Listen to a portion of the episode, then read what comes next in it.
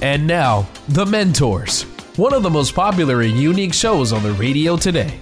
Each week, one of our four remarkable CEOs, including Tom Loarie, John Phillips, and Rick Brutico, will challenge your thinking about life and work sought after for their success and for consistently putting people first, treating employees and customers with respect, and helping others succeed. Now, these same CEOs, the mentors, want to help you achieve your highest level of profitability, success, and personal fulfillment in life, at work, and in business.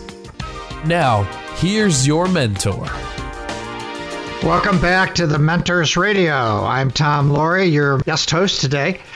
Life can be downright difficult at times. If we let it, it can box you in and beat you down, holding no bars. Many of us were ill prepared for just how things are. We're surrounded by the thick fog of fear, uncertainty, and doubt, and getting through these tough times can seem like a fairy tale fantasy. How are we supposed to weather this storm? What happens when the burden of responsibility is just too great for any one person to bear? How are we supposed to get through the tough times, especially when we're counted on to lead? Today, to help answer these questions, I have Harry Kraemer Jr. as my guest mentor. Harry left the corporate world after a 23 year stint at Baxter International, where he rose to become chairman and CEO. Then he went on to Northwestern University's Kellogg School of Management, where he was named favorite professor. He has written three books on the concept of values based leadership.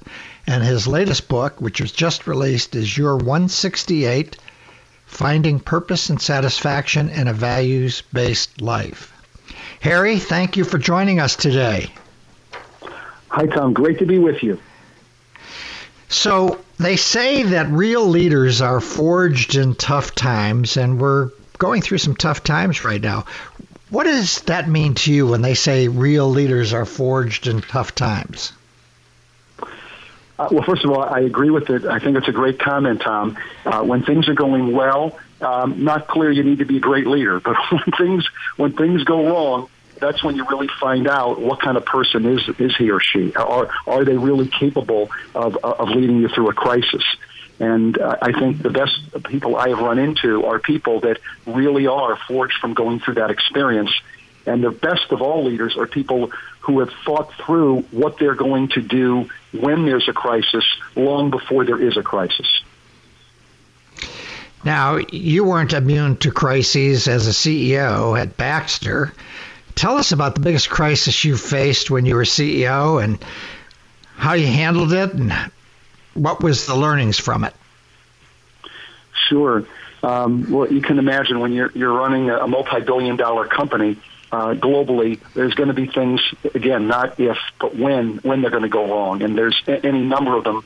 Uh, one of the ones that uh, I think ended up receiving a lot of publicity was in 2001 when uh, several people that were on uh, Baxter uh, dialyzer equipment ended up uh, passing away uh, in Spain, uh, and then following up in uh, and also in Croatia. And at that point in time, obviously, when you're a healthcare company and your whole focus is doing what you can to provide assistance to people with life-threatening situations. Uh, when somebody dies potentially because of your product, uh, it's you know nothing could be worse than that.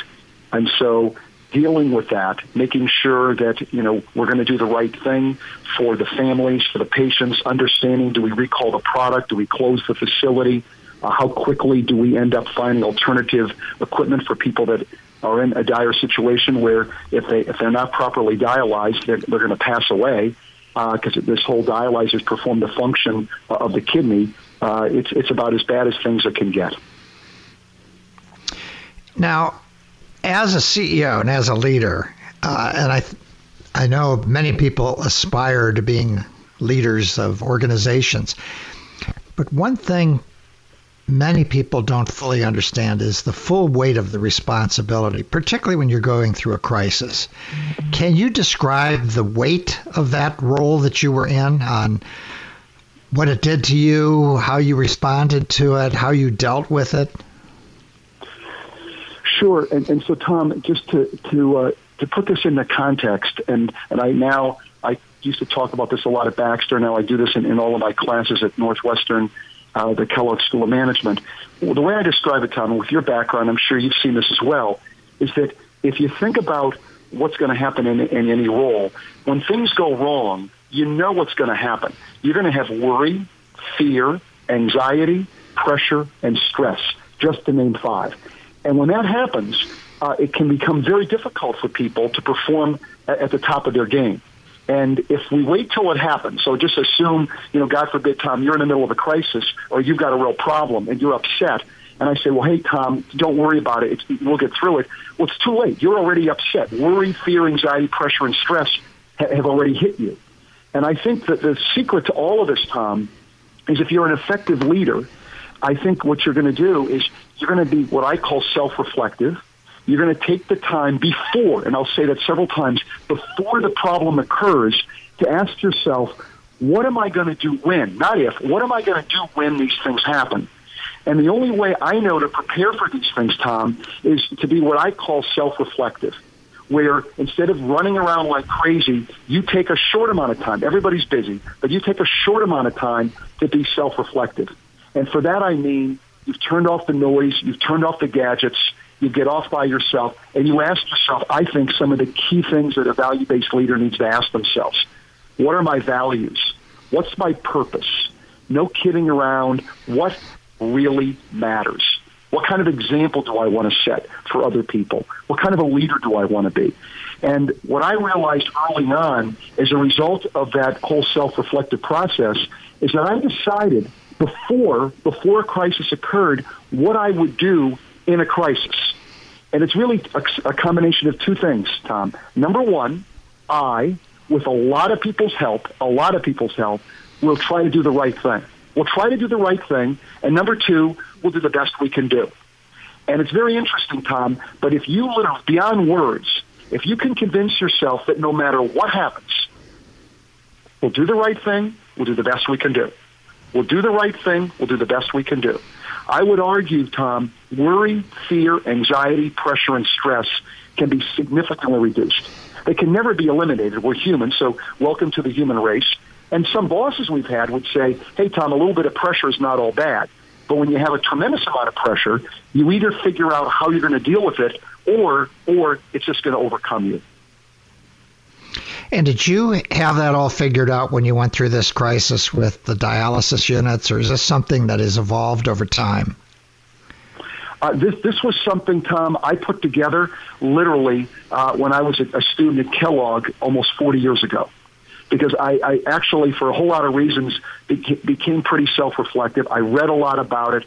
I realized, you know, this whole idea of, wait a minute, why do I need to be self-reflective? And people say, boy, for a guy who studied mathematics and accounting, is self-reflection. It sounds a little qualitative. Where, where, where's the calculus? Where, where's the analytical side? And I always tease folks, uh, Tom, that I put this into three equations is to explain to people why everything, Tom, everything related to leadership starts with self-reflection. And it's a, a little three-part equation for you. It goes like this. Part one. Let's come back and yeah. do the three-part equation after the break. And we're going to, we're up against a break, and we're going to be back in a few minutes with our guest mentor, Harry Kraemer Jr. Thank you for listening, and thank you for spreading the word about the Mentors Radio. We have doubled our podcast downloads. Make sure you tell your friends. Go to our website, thementorsradio.com and click on past shows. This is Tom Loarie, and this is The Mentors Radio. And now, back to The Mentors, where remarkable CEOs challenge your thinking about life and business. Welcome back. This is Tom Loarie, and today we're joined by Harry Kraemer Jr., who is a professor of leadership at Northwestern University's Kellogg School of Management, and we're discussing value based leadership and its importance during a crisis. Remember, you can tune into this show or any previous show via podcast and iTunes, TuneIn, Spotify, Google, and more on any device at any time. Subscribe at thementorsradio.com. Harry, when we um, left the last segment, you were talking about the formula. Could you continue and tell us more about your three part formula? Sure. So when when people ask me, they'll say, "Boy, this whole self-reflection thing. Why why is it the key to leadership?" And I tease folks the following: three parts here, uh, Tom. Part one, if I'm not self-reflective, if I'm not self-reflective, is it possible for, for me to know myself? I doubt it.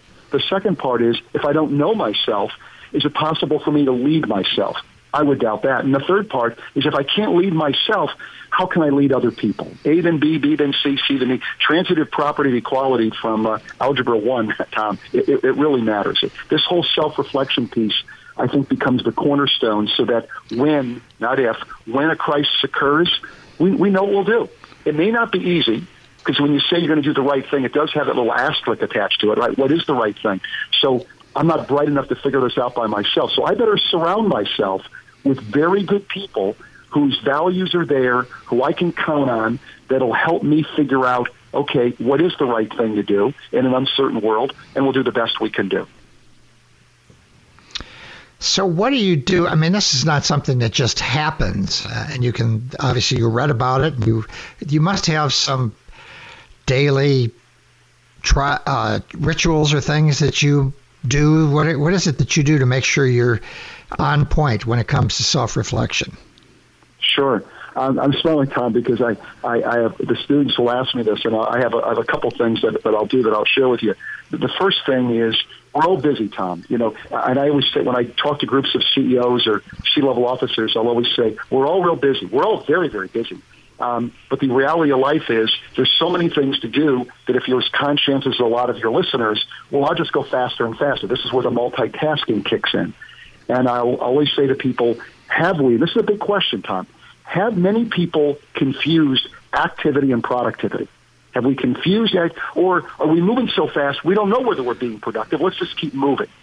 And the practice that I started a long time ago is what I call the ability to be self-reflective.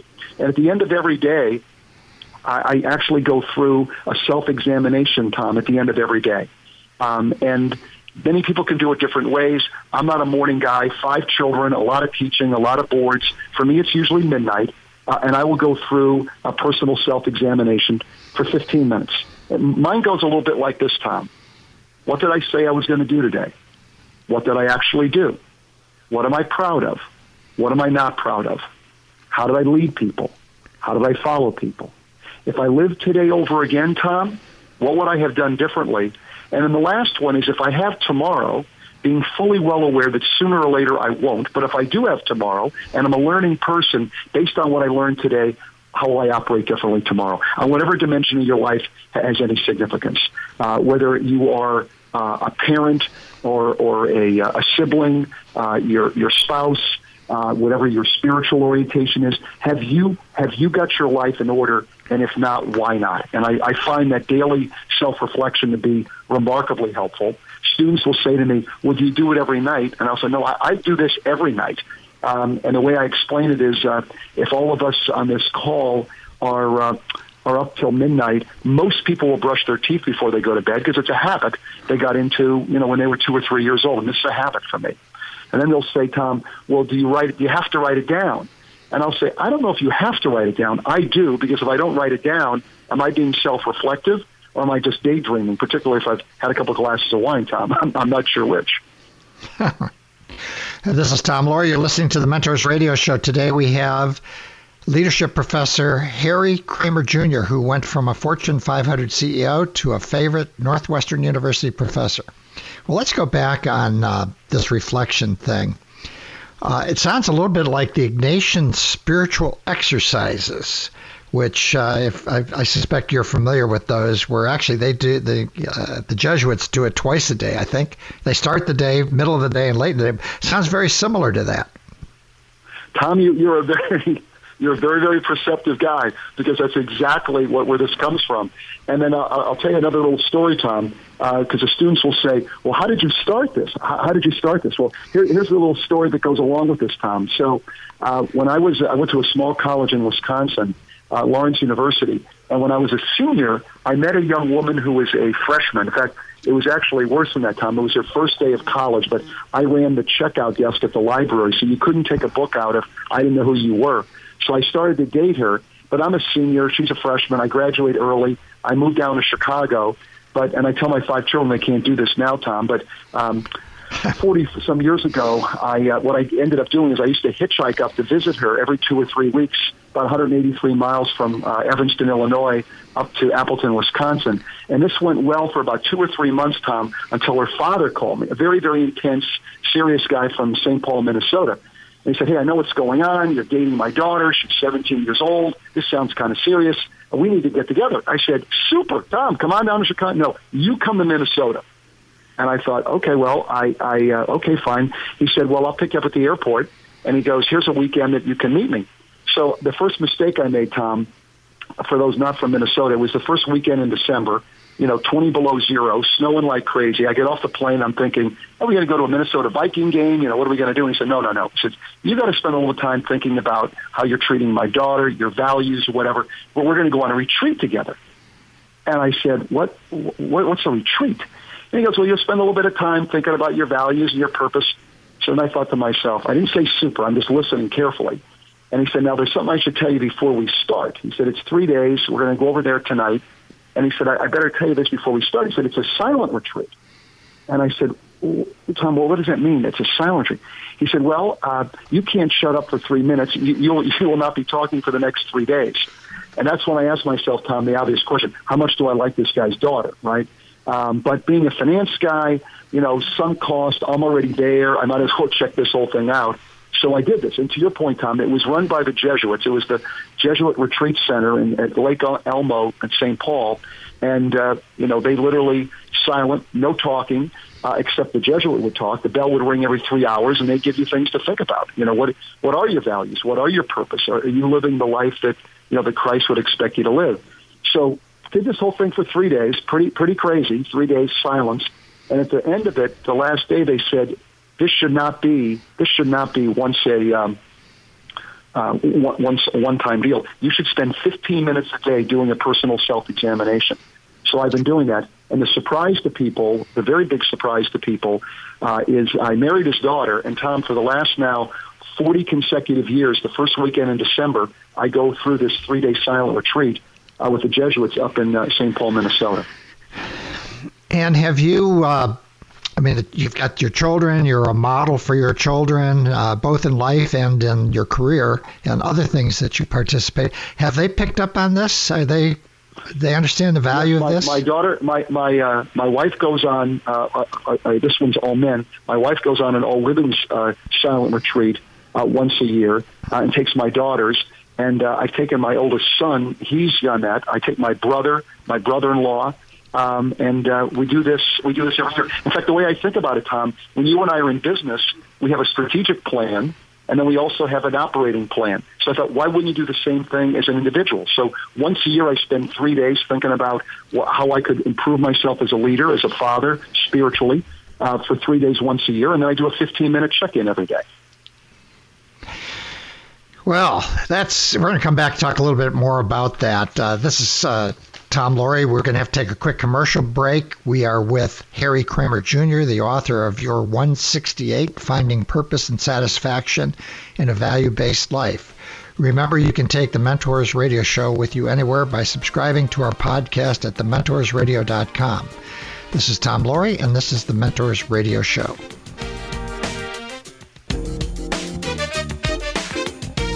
And now, back to the Mentors, where remarkable CEOs challenge your thinking about life and business.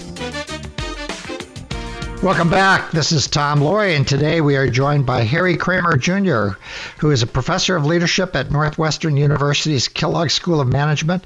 And we're talking about leadership, leading in crisis, and just being a great leader. Remember, you can hear us on the Salem Radio Network in California and Texas, and online anytime at thementorsradio.com or on any podcast platform Apple, Google Play, Stitcher, TuneIn, Spotify. So, we were talking about reflection in the last segment, and I love the Ignatian exercises. And for those that aren't familiar, it's uh, St. Ignatius, who is the founder of the Jesuit order, and you can learn more about this just by searching on spiritual exercises and St. Ignatius, and you'll learn about the spiritual exercises that uh, our guest is talking about. Now, tell us a little bit about where you grew up in obviously Wisconsin. You went to Lawrence up there towards I think it's in Appleton, isn't it? And tell us a little bit about Correct. your uh, in Appleton, Wisconsin. Your, your, mm-hmm. Yeah, tell us about growing up in Wisconsin. Well, so no, actually, I, I grew up. Uh, I was born in New York. My dad was a salesman, so I spent a lot of time uh, growing up in uh, in St. Paul. Excuse me, in uh, Pennsylvania. Lived outside of Pittsburgh, and then uh, I went to high school in Scranton, Pennsylvania, sort of north northeastern Pennsylvania, um, and then moved uh, moved to the Midwest right when I was graduating from from high school, and then had the opportunity to go to Lawrence University as a math major, and then then come to uh, Chicago. But uh, I have uh, I'm the oldest. I've got uh, four, three brothers and a sister, and very, very close family. And uh, I think my my parents and my uh, my grandparents, my uncles, we were very, very close. And I think I, I came from a sort of pretty self-reflective group to begin with before I even got into this whole uh, Jesuit uh, spiritual exercises. But uh, I'd say we had a you know, we never uh, we didn't we didn't grow up with a lot, but we were very happy and. Uh, had, a, had a, I think, a wonderful upbringing, very, very focused on, you know, sort of what was important and what was not important, where family uh, and your spiritual roots, I think, played a, played a very, very big part. And when you were a teenager, did you have any idea of what you were going to be doing with your life? Um, no. It, well, a, a couple of uh, a couple thoughts. One was that um, I was pretty good with numbers, and I was pretty analytical. And I, I love math. Um, but I, I think maybe one of the big leadership lessons of, of how how to combine your your personal life and your spiritual life. I, another another little story, Tom, that uh, kind of gives you perspective. My uh, when we were up in Scranton, Pennsylvania, my uncle, uh, Father Francis, was my my dad's brother, was a priest, and he'd come over every Friday night uh, to play cards. They played pinochle, which I guess is a game that they played out east. And uh, and we have dinner and they play cards.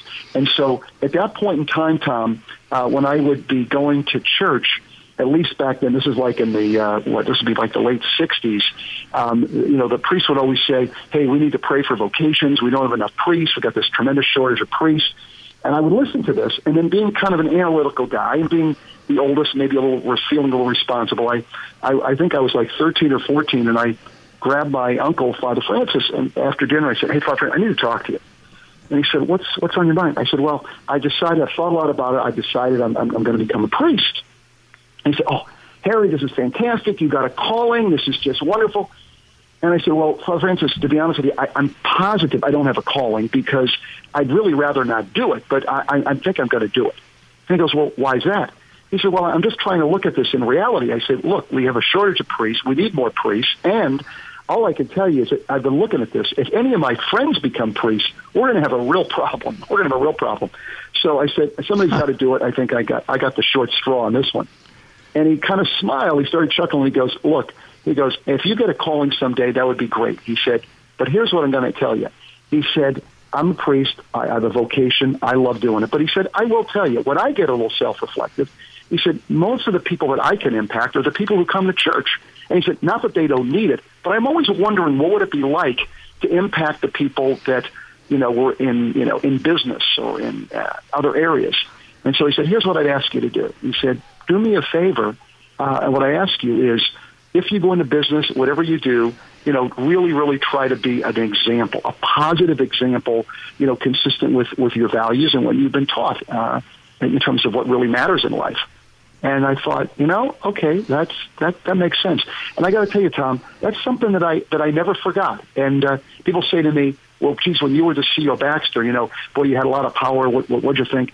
And I said, you know, I never really thought of his power. I, I when we five thousand team members at Baxter, I literally thought, Tom, you know what? I I am blessed. I have an enormous opportunity to be a positive example uh, for an awful lot of people by what I do uh, and, and the example that I set. And I always felt that way at Baxter.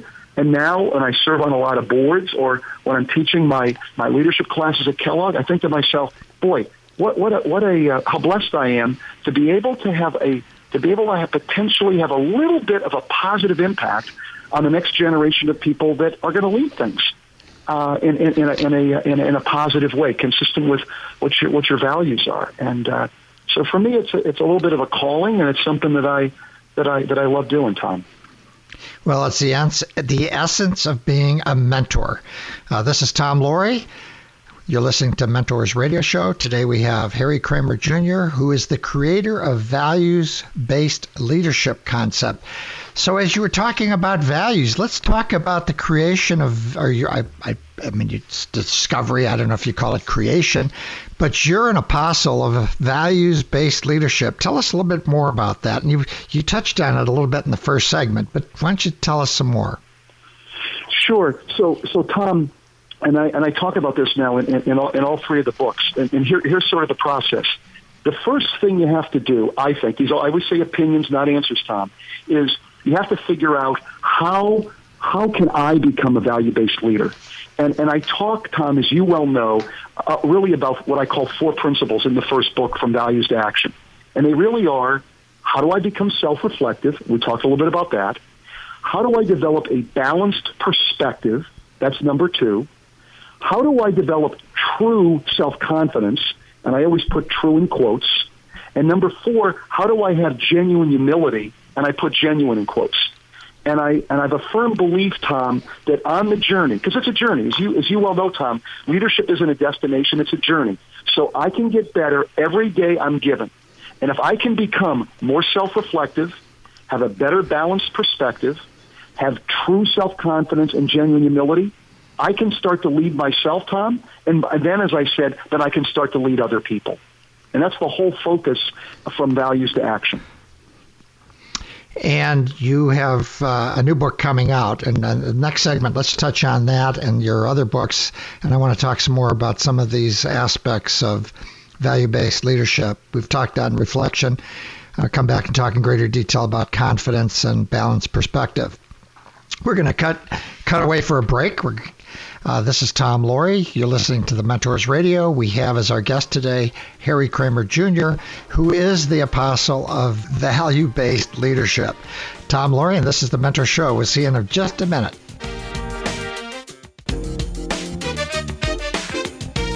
And now, back to the Mentors, where remarkable CEOs challenge your thinking about life and business. Welcome back. This is Tom Loarie, and today we are joined by Harry Kraemer Jr., who is a professor of leadership at Northwestern University's Kellogg School of Management, and he's the former chairman and CEO of Baxter International. We're discussing value based leadership and its importance in leading, and particularly through a crisis.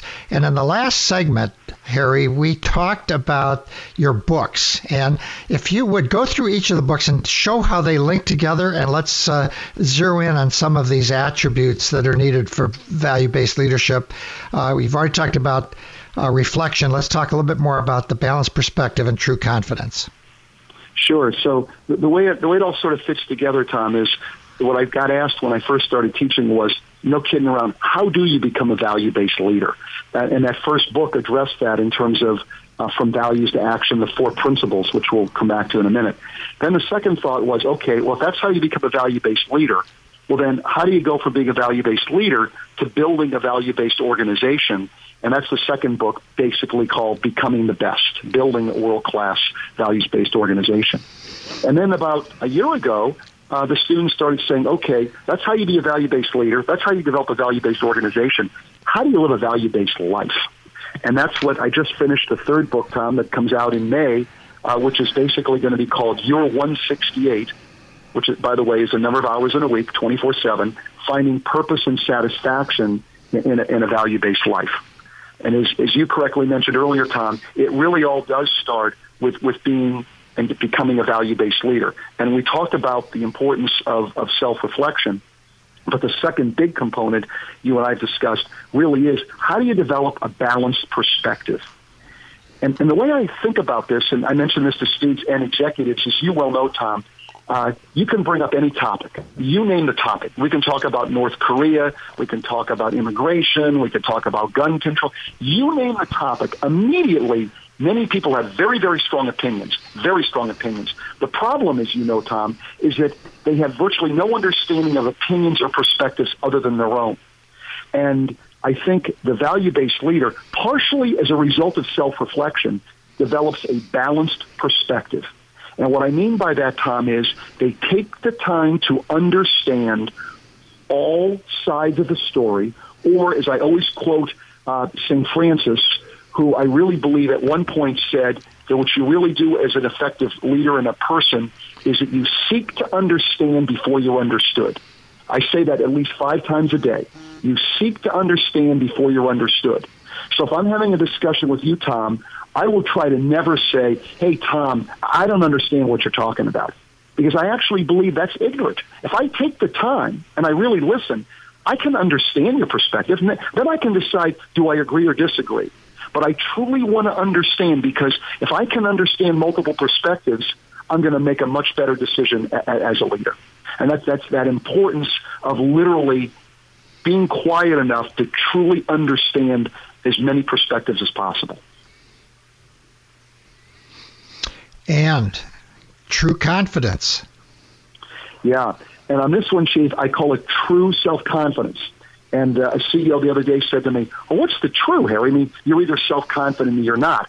And I always remind people, Tom, you think about it, there's a lot of people you and I have worked with who can act very self confident, who have no self confidence at all. The macho, do what I told exactly. you to do, I've never made a mistake crowd.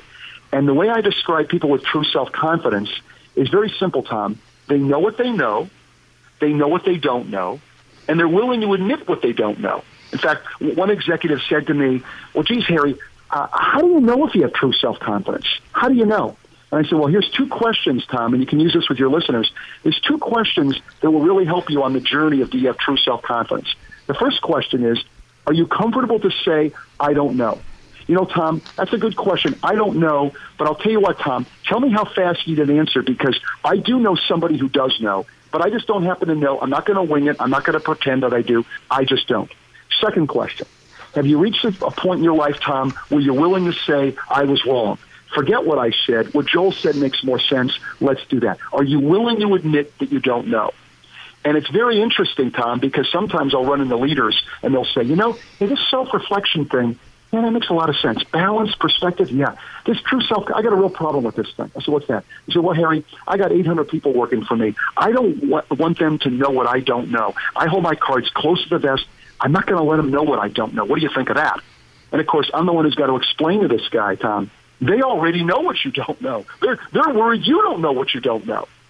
And I think if you're if you can get comfortable in your own skin, and by the way, you may have remembered him, but Mr. Graham, who was the founder of Baxter and, and one of my mentors, at one time early on, I think when I was becoming the chief financial officer, he sat me down, Tom, and he said, "Any role you're ever in, this is probably true for all of our listeners." He said, any role you're ever in the rest of your life, there's only two things you ever have to know. I said, oh, Mr. Graham, what's that? He said, well, the first thing you have to know is what do you know? What are your skill sets? What are you good at? What do you know? He said, the only other thing you ever have to know is who knows what you don't know. I said, Mr. Graham, this is going to work out great. I got like 30 people who know what I don't know. I keep them very close. you know what you know and you know what you don't know. Um, and you realize if as long as I can surround myself with a team of people that are brighter than I am, and I'm rewarding them, and I'm giving them the credit, and I'm treating them in a, in a very, very open way, the way I'd like to be treated, I'm going to do remarkably well. And so this whole perspective of, of true self-confidence becomes incredibly important. Well, I had to smile as you were talking through uh, that. I certainly agree 150% about people who come off as knowing everything as being very vulnerable. And they tend to put distance between you and them by knowledge or assumed knowledge because they don't want to be seen for what they are. So it's a very quick right. sign. And I, I fortunately in my career, I was a uh, turnaround specialist in uh, American Hospital Supply, which merged with Baxter and I ended up in 11 different specialties, not just there, but after uh, I left American in the world of startups. So I've been in 11 different specialties where some people had 30 years of knowledge in cardiovascular or ophthalmology, and I've I've always gone into situations knowing I didn't know a lot of things, and it's very humbling. Uh, but I found that it's been a, a tremendous uh, value for me personally. Absolutely, Tom. It's so, so well said because when you're vulnerable, people can relate to you. You know, if I become the general manager and I got a lot of financial background, but I don't know much about marketing, and you're on marketing in, in the firm, and you're really good, for me to say, rather than acting like Mr. Know-it-all, to say, hey, Tom, you know a lot more about this. How do you think we ought to handle this? If you were me, what would you do? Well, immediately we're drawn together, right? You know, the more vulnerable you are and the more people can relate to you. In fact, there's a very, very simple model, Tom, very, very simple model. Leadership has nothing to do with titles and organizational charts, right? Leadership has everything to do with the ability to influence people. And the only way I know how to influence people, Tom, is you have to be able to relate to people. So if I can relate to you, maybe I can influence you, and maybe I can lead you right? And this whole idea that I got to be superior, I got to know all the answers. And you've seen these people, Tom. People that have to act like they know all the answers. It's like carrying an anvil around. It's it's very very difficult. It's very hard to do. As opposed to, hey Tom, you know what? I don't know. Hey Tom, how fast do you get an answer? I know somebody who knows. I'll get back to you right away. Right? I'm not complacent. You're you're the boss. You want to know. I'll get you an answer. But I just don't happen to know, and that's okay. Well, when you talk about uh, titles and all of that, you know, what made me think of is that in any organization, there are informal leaders who are doing all of those things. Uh, and I've learned that that's one of the important things of leading is finding the informal leaders. And a lot of people don't realize that leadership is something that we can all work on because you can uh, you know you've got a family. You you there's a leading leading in the family. There's leading in nonprofits. There's leading in a lot of activities. I think some people think that they're going to figure out this leadership when they become the ceo and i keep telling them that we have an opportunity every day of learning how to lead and practicing it in our own life. I don't know if you uh, and your students talk, talk about that at all, but it's not an isolated uh, skill just to business. You know, Tom, you're you're right on. You're right on. And when somebody says to me, uh, Harry, who are the best leaders? I always say, Tom, to your point, they're the leaders who start leading long before, long before they have anybody reporting to them, right? And I'll use the example, right? If you don't report to me and Joel doesn't report to me, uh, but I, I got to get something done. The way I'm going to get you to do something is not because you report to me, because you don't. So I've got to I've got to be able to relate to you and influence you so that you can buy into it. Well, the beauty of that, Tom, is if I really learn to lead through influence, now it's 10 years later. Now you and Joe work for me. Well, now, instead of you uh, asking you to do something because, well, Tom, you work for me, now it's going to be, hey, Tom, my boss brought this topic up. What do you think we ought to do, Tom? Does this make sense? What do you think makes sense? Right? And let's get this done because you're doing things not because I got power over you, but because I've, I've explained this to you, and uh, you relate to me, and you want to get it done because it just seems like the right thing to do. Has an enormous impact on the kind of leader you become. You're absolutely right. Excellent, excellent advice. We're going to return in a few short minutes with our guest today, Harry Kraemer Jr., Northwestern University's Prize Professor of Leadership. And you will find all of our show notes and links at thementorsradio.com. When you're there, make sure you subscribe so you don't miss any other shows. This is Tom Loarie, and this is the Mentors Radio Show.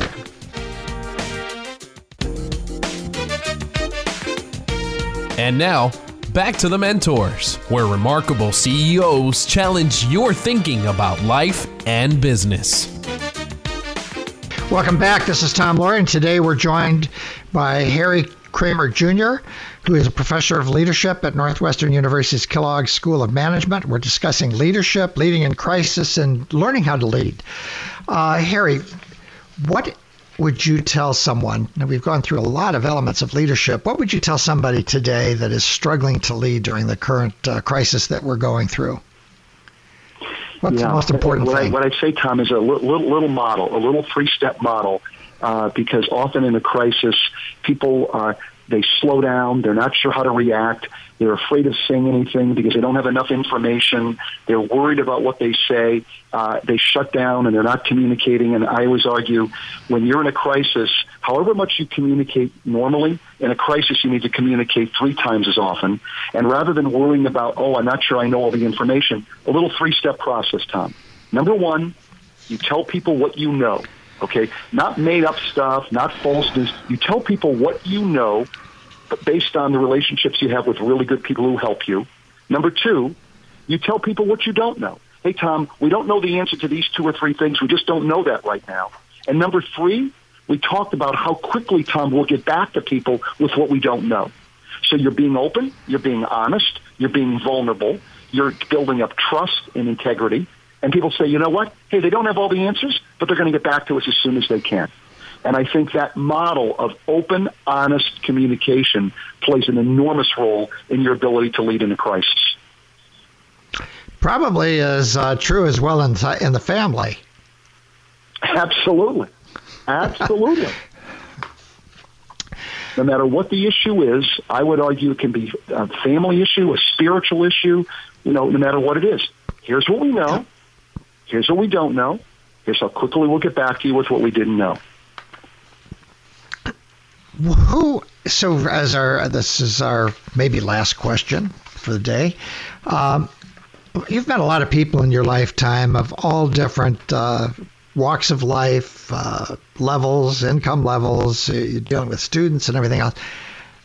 Who are the people? What are what are the attributes that they share that uh, that you found to be the most uh, happy, that have most joy in life?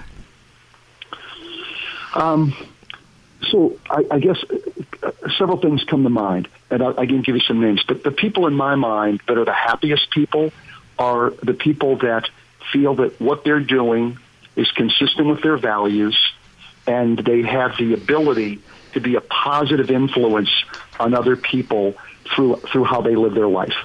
Um, I, I see this in several professors at Kellogg. One, one of them is a professor, Kevin Murnane. His enthusiasm, his it's it's infectious. He just loves doing what he's doing. He loves being available to students. He answers every potential question or problem, whether it's personal or professional. Uh, just a tremendous. Where they, they they they receive their happiness by making other people happy. We're going to have to cut off. We've run out of time. Okay, ah. no problem. Oh, good. But um, we'll catch you again. That's it until Absolutely. next week. We've been we've been with Harry Kraemer Jr. We've been talking about leading in a crisis, leadership, how to become a leader. Uh, Harry is a Northwestern professor of leadership at Northwestern University in the Kellogg School. You can find a link to Harry's just released book, Your 168: Finding Purpose and Satisfaction in a Values-Based Life, on our website, thementorsradio.com. You can learn more about this and other shows by going to our website. When you are there, make it easy for and subscribe to future shows. Remember, too, that you can listen to us online, any device, anytime at thementorsradio.com or on any podcast platform. And join us next week at the same time for the next edition of the Mentors Radio. Until then, this is Tom Loarie signing off for today. Remember to be all that you can be and keep the candle lit for all who struggle in the darkness. It's been The Mentors, where remarkable CEOs challenge your thinking about life and business. To get more information about the program or a sponsor, to download a podcast of today's show, or to leave a question for our host, go to thementorsradio.com. That's www.thementorsradio.com. The preceding program copyright CBJ LLC. All rights reserved.